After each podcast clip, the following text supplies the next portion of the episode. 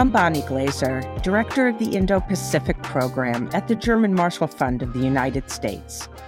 China's relationship with North Korea was once described by Mao Zedong as close as lips and teeth. North Korea is China's only treaty ally, and under that treaty, Beijing has a commitment to defend North Korea if it is attacked. Yet there are many sources of friction between the two countries, including North Korea's nuclear weapons program, which China has long opposed, and China's close relationship with South Korea, which is among the many reasons that Pyongyang is wary of its bigger neighbor. Recent developments regionally and globally are causing Beijing to adjust its policy toward North Korea. The war in Ukraine is one factor that may be driving China and North Korea closer. Another factor is growing distrust and intensifying competition between the United States and China, which have hampered cooperation on numerous issues, including North Korea's nuclear and missile programs.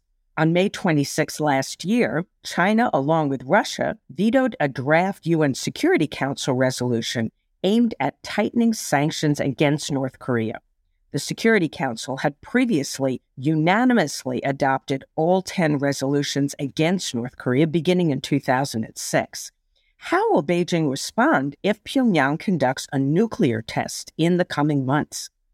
To discuss China's evolving policy toward North Korea, I'm delighted to welcome Yun Sun, Yun is a senior fellow and co director of the East Asia program and director of the China program at the Stimson Center in Washington, D.C., where she works on Chinese foreign policy. Welcome to the China Global Podcast, Yun.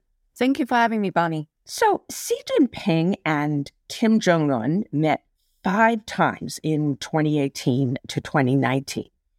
Although, of course, they haven't met face to face since uh, since June of 2019 they continue to communicate, and at least some of their correspondence has been publicly reported.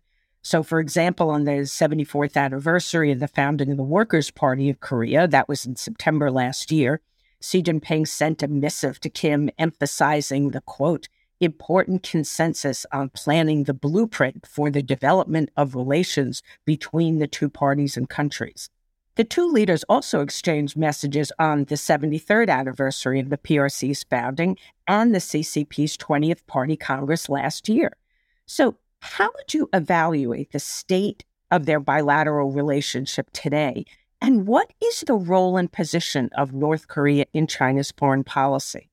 Thank you, Bonnie. Those are great questions. And I think earlier today, the North Korean official news agency also disclosed that Kim Jong un was the first world leader to send a letter of condolence to China, especially to Xi Jinping after the passing of Jiang Zemin, China's former president.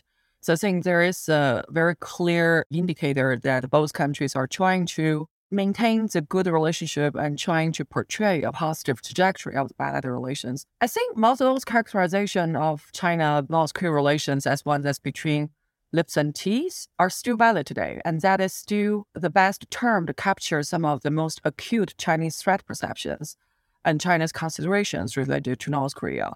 So North Korea is seen as a fundamental and a critical, if not a core piece, a core link in China's national security, especially uh, its national security in Northeast Asia. And the view in China has always been with the fall of, uh, of North Korea, then China will have to face the direct consequences of US and its allies on China's border.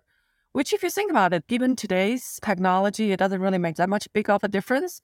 But I think for China, the practical consideration and the psychological effect of having North Korea there and having North Korea on China's side on many of these issues are still important and not critical for uh, for China in its assessment of national security. And as for the state of the bilateral relations, well, it's certainly not at its worst state, which we did see after the inauguration of Kim Jong Un in 2011. And I would say the what people call the long winter of China DPRK relations from 2012 to basically the March of 2018. And that was a long six years of, uh, of a winter. But it's not at its best state either. We've seen uh, Kim Jong Un's father, Kim Jong il, had much closer and much more intimate and amicable relationship with Beijing.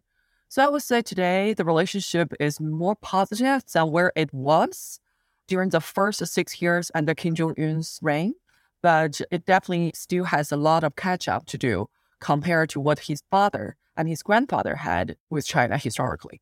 Under Article 2 of the 1961 China North Korea Treaty of Friendship, Cooperation, and Mutual Assistance, Beijing has an obligation to defend North Korea in the event of unprovoked aggression. And of course, that's the only country that China has this kind of treaty with. And there were rumors that the treaty might not be renewed a few years ago. It has been renewed twice before, and it came up for renewal in 2021. And some people that I talked to in China thought maybe the mutual defense clause might be excised. Uh, but then the treaty just remained intact and it was renewed unchanged for another 20 years in that year in 2021. So, how do you view the significance of the decision to renew the treaty? And are you certain that if North Korea started a war on the peninsula, that the People's Liberation Army would automatically come to the defense of North Korea? That's a really intriguing question because this discussion about this treaty and this renewal has been something that I have been trying to look into. Because if you look at the text of the treaty, it doesn't actually have a clause on renewal, whether it's automatic or it's every 20 years. In the treaty itself, what it says is the treaty will remain effective until both sides reach an agreement over its revision or over its termination. So in July, I believe it was July 7th of 2021, the foreign ministry spokesperson Wang Wenbin was asked this question during the regular press conference. And his answer was exactly the same. His answer was that well, this treaty will remain effective until we decide to change it or terminate it. So I think that is regarded as a clear official statement regarding the, the validity of the treaty and a rebuttal that the treaty is renewed every 20 years. But the fact remains that this treaty remains effective because the two parties have not, uh, to our knowledge, have not negotiated to either terminate it or revise it. So the treaty is still intact, is still in, in place. And if the question is why has China not revised its treaty with uh, with North Korea? Think first off, for China, the threat perception of Northeast Asia has not fundamentally changed maybe 10 years ago or 15 years ago, when the US was much more eager to engage uh, China on the issue of North Korea denuclearization, Beijing probably saw more incentive to talk to Americans and to discuss the potential approaches to denuclearization of North Korea. But uh, given the great power competition or strategic competition between US and China today, I can hardly imagine the Chinese have any incentive to initiate a change of the security status or the security equilibrium in Northeast Asia, especially on the Korean Peninsula. And this is particularly true given the current South Korean Yoon administration, which is a conservative government and which has demonstrated a much clearer determination compared to his two predecessors to strengthen his uh, his country's alignment or alliance and extended deterrence with uh, with the United States. So I would say, faced with the uncertainty of the security situation on the Korean Peninsula, the Chinese will be the last one to initiate any change to the existing security architecture in the region. And this treaty with North Korea is regarded as one of the critical pieces of that security architecture. And are you certain that if there was a conflict, that China would come to North Korea's defense? Oh, they will. I think they will. I think they will come to North Korea's defense.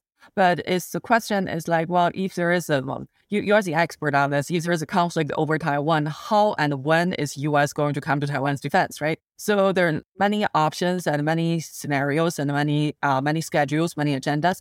So I think the same exists with North Korea. It depends on how the war starts. It depends on whether U.S. is for example, we've seen this tabletop exercise many times, where the US is going to work with South Korea to jointly send troops into North Korea across the uh, 38th parallel. It also depends on what has happened to the North Korean regime. That is it a coup or is it a sudden, say, a health crisis of the North Korean leader? So I think all these different scenarios dictate different contingency plans. And I think it is safe to say that the Chinese do have those planning in place. So, China is, of course, the main provider of economic assistance to North Korea, as well as its main trading partner. And even before the pandemic, more than 95% of North Korea's total trade was with China. Pyongyang imports raw materials for agricultural fertilizer from China, and China has long provided about, I think we believe the amount has remained relatively steady, half a million tons of crude oil annually by pipeline. So we know the trade across their border all but stopped during the pandemic. It continued by sea and it's recently resumed across the land border. So it's clear that North Korea's dependency on China is quite high. I would guess it's increasing. And this dependency provides Beijing with potential leverage. And I wonder from China's perspective, did they see it as providing leverage? And if so, what might they do with that leverage? this is like the decades long debate with the Chinese, right? Well, you have leverage, and the Chinese are like, well, yeah, but we cannot use those leverage. And we say that no, no, no, you can, you can absolutely use those leverage. And the Chinese say that, well, no, no, no, we really can. So, um, so I feel that this debate has been going on for a while, but I think look deeper into the origin of the Chinese position, you will see why they see their influence, whether it's economic or security, as unusable in the case of North Korea. So first, why does China provide these assistance to North Korea? It's not because North Korea is or is not developing nuclear weapons. The reason that China provides this assistance to North Korea is because North Korea is regarded as a piece of China's national security. To safeguard North Korea's regime survival is to safeguard China's own national security, right?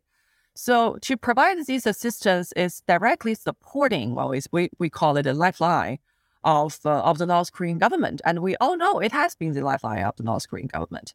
But if the reason that China provides this assistance is to prop up, to keep the regime in North Korea afloat so that it can act as a safeguard or a piece to protect China's national security, then this leverage cannot be used.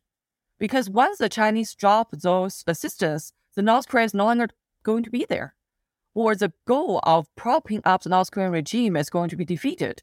So I think from that perspective, if we understand why China is providing the assistance, we will understand why China cannot, in any circumstance, in most circumstances, drop those assistance to North Korea. Not because the Chinese support the nuclear development or the nuclear weapons program of North Korea, but because China sees North Korean survival as serving a completely different purpose for China. You were talking earlier about the period of greater friction in China's relations with North Korea. And so I wanted to ask a question about that relationship during the Trump administration and the perhaps more enduring impact. Because President Trump really made a concerted effort to strike a deal with Kim Jong un, which eventually failed. And at the time, uh, Beijing was unsurprisingly quite concerned about the possibility of a breakthrough in the US North Korea relationship. That really could have had a deleterious impact on Chinese interests. So, if we look at that episode today, what do you think its impact was on China's thinking about North Korea and did it influence Chinese policy in any way? I think that episode really reinforced or confirmed to the Chinese that a unilateral U.S. engagement with North Korea or a bilateral rapprochement between U.S. and North Korea is impossible. I think back in the spring of 2018, when the North Korean officials presented a letter from Kim Jong Un to President Trump suggesting a meeting, I think at that point, after six years, six plus years of uh, deterioration of their relations, the Chinese leader was concerned there was a very strong element of exclusion anxiety that, oh, we have shunned North Korea for six years. What if North Korea goes ahead and reach a deal with the United States? And then all the nightmare, all everything that we have feared about the US being on our border or the US ally being on our border will become true. So I think that exclusion anxiety contributed to that the frenzy of diplomacy. We saw that China invited Kim Jong Un to China, I think, for three, four times within a year. But the unfortunate result of the uh, overture or the uh, adventure of the Trump administration to engage North Korea and in the attempt to reach a deal over denuclearization and some level of diplomatic normalization or the beginning of the conversation about a peace treaty or peace regime turned out to be unsuccessful. So I think that fundamentally removed a Chinese concern that if Trump cannot do it, there's no other US president will be ever able to even try it. It means that unilateral engagement with North Korea and try to reach a deal with North Korea without the participation of China. So I think after that, this this improvement of relations between China and North Korea is also a manifestation of that conviction. So North Korea has realized or have come to terms with the reality that no matter how they try, US is not going to meet their demand without North Korea giving a credible plan about their denuclearization. So they have to take a step back and re-examine their relationship with China and acknowledge the fact that China will, for the foreseeable future, remain their most consequential patient. So I think that in a way has had a positive effect over the China DPRK relations. But of course, you know this much better than I do. Between China and North Korea, there's plenty of skepticism, plenty of criticism, plenty of uh, suspicion about each other's intention and about each other's strategy, and a lot of disagreements. But I think at this point, the two sides agree that North Korea does not have better option. Yes, I, uh, I I agree with that. Great analysis. So let's talk a little bit about the U.S. China relationship and the issue of North Korea and, of course, its nuclear weapons was long on the positive side of the ledger in the US China relationship because they both opposed North Korea's nuclear weapons program, coordinated closely on policy surrounding the six party talks between 2003 and 2009. Yet, in my conversations with US officials now from the Biden administration, they tell me that North Korea is really not an issue that the two sides are working on together, that there seem to be very dim prospects for any cooperation.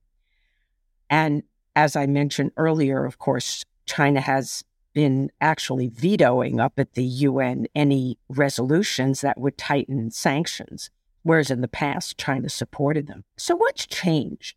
Are US and Chinese interests now in conflict on the Korean Peninsula? And more broadly, how has intensifying competition between the US and China influenced Beijing's approach to North Korea? That's a great question. I think what has changed is that US mentality has changed. In the past, if we look at the cooperation between US and China on the issue of North Korea, it's mostly initiated by the United States. And the Chinese have seen this initiation or the US, what they call the asks on North Korea as a great opportunity because, well, you want something from us, then let's trade. Let's talk about what you can do for us. So this transactional mentality has been quite dominant in China's dealing with the United States on the issue of North Korea. For decades, to the extent that I believe somewhere around 2010, 2011, the US side started to call China a dishonest broker. Well, China is dishonest because China is not negotiating um, purely about the denuclearization of North Korea, but in a way that will be in China's national interest as well. So I'm not surprised that there is no discussion about cooperation between U.S. and China on North Korea, but that could change if and when North Korea conducts the seventh nuclear test. Because when that happens, we know that the region is going to be in a frenzy again and there will be a coordinated or aligned effort, international collective effort to punish North Korea. And in that event, China's cooperation or China's support of any potential UN uh, Security Council resolution will be necessary. So I wouldn't say that the book on that has completely closed, but it depends on the development in North Korea and especially in terms of its next nuclear test. Then, in terms of whether the American and Chinese interests are in conflict in the Korean Peninsula, I would say that not completely. But for a majority of their national interests on the Korean Peninsula, there are significant or fundamental conflicts. Because if you look at China's outlook for the Korean Peninsula, the most important question that China has is that, well, if North Korea denuclearizes, what is going to happen to U.S. security alliance with South Korea? and what's going to happen to U.S. troops on the Korean Peninsula. So U.S. will say, well, that's none of your business. That's between us and South Korea. But then the Chinese will say, well, then your position is disingenuous. You are asking us to abandon North Korea, but without giving us an endgame or a future that we can aspire to. Because if North Korea is to fall and there's a unified Korean Peninsula aligned with the United States, how is that in China's national interest? So I think these debates have been clarified again and again over the past, I would say, two decades over the nuclear issue. And ostensibly, all the debate is about North Korean nuclear issue, but eventually it is a debate about what is the future security architecture and security outlook of the Korean Peninsula. So on, that specific issue, I don't think that the Chinese and the US see eye to eye with each other. And there is a fundamental conflict of their interest on that specific question. And the intensifying competition between US and China, well, like I mentioned, is being seen as great news for, for North Korea because the strategic utility of North Korea for China has enhanced greatly, both as a critical piece of China's national security in Northeast Asia, but also potentially as a bargaining chip for China against the United States. And we know that the Biden administration has said, well, we want to pursue cooperation with China where we can. And the Chinese mentality is that, well, if you want us to cooperate with you on this, then you better reconsider your position on this. And Taiwan, of course, is always on the top of the list. So I think given the strategic competition between US and China, the likelihood of China making major and meaningful concessions on North Korea has significantly diminished for the foreseeable future. And there is a tendency in China to hoard North Korea as a strategic leverage vis-a-vis the United States in light of the intensifying competition with Washington. I'm interested in the fact that you are quite confident that if North Korea conducts the seventh nuclear test, that Beijing will condemn it and will go back to the UN, work with the international community, and tighten sanctions. I'm a little bit less sanguine. I think that in the past, China has worked with the international community, obviously, because it served its own interest. They believe that these tests increase tensions on the peninsula, increase the risk of war, increase the potential for nuclear proliferation, and pose a threat to security, especially in China's northeast, where residents have worried about contamination of soil and water. So I guess I'd like to ask why you're so confident. And are you really certain that Beijing hasn't, at this point, basically tacitly accepted North Korea as a nuclear weapon state because of the overall geopolitical context this change, which we've been talking about? Hmm. Well, great observation. Well, I didn't say that China will collaborate with the international community on condemning and cooperating with the uh, of the two impose more sanctions on North Korea. I said, if and when North Korea has a seventh nuclear test, then the uh, international community will need China to at least not oppose that effort. So if that effort is going to be successful, China's cooperation will have to be acquired one way or the other. And whether we can acquire that cooperation, I think it still remains to be seen. But I can say that it will require the Biden administration to strategize quite carefully and work vigorously and considering taking full consideration of China's mentality of the with the Chinese preference for transaction, meaning that something's got to give if and when that happens. So I think for China's position on UN, if you look at the historical record, whenever there was a nuclear test by North Korea, China has always supported some level of condemnation or some level of sanctions against North Korea. That does not necessarily apply to ballistic missile test, and that does not always apply to the dual use, for example, satellite launch. And in terms of other missile launches like non-ballistic missile or short-range missile, there's a strong argument in China that North Korea also, uh, North Korea is under uh, under the UN sanction resolution. North Korea still has the natural right to national defense. So not all the missile tests by North Korea is regarded as illegal by the UN, at least not by the Chinese policy community. And I think at this historical juncture, a critical piece in China's position at UN on North Korea is this issue of who has been at fault or who is responsible for North Korea's provocation. And the ostensible answer is in our answer, of course, as well, is North Korea, right? But I think the Chinese logic is that, well, wait, North Korea had a moratorium of both nuclear tests and missile tests for a number of years under Trump administration. And that, quote, quote, good behavior was never rewarded. So for the Chinese, they would say that well, in 2019, China and Russia jointly initiated a UN resolution to uh, draft a resolution to reduce or to to ease some of the sanctions on North Korea in order to reciprocate their so-called good behaviors, their moratorium on the two tests, the nuclear test and missile test. But that resolution or that effort never came to fruition because of the Western opposition.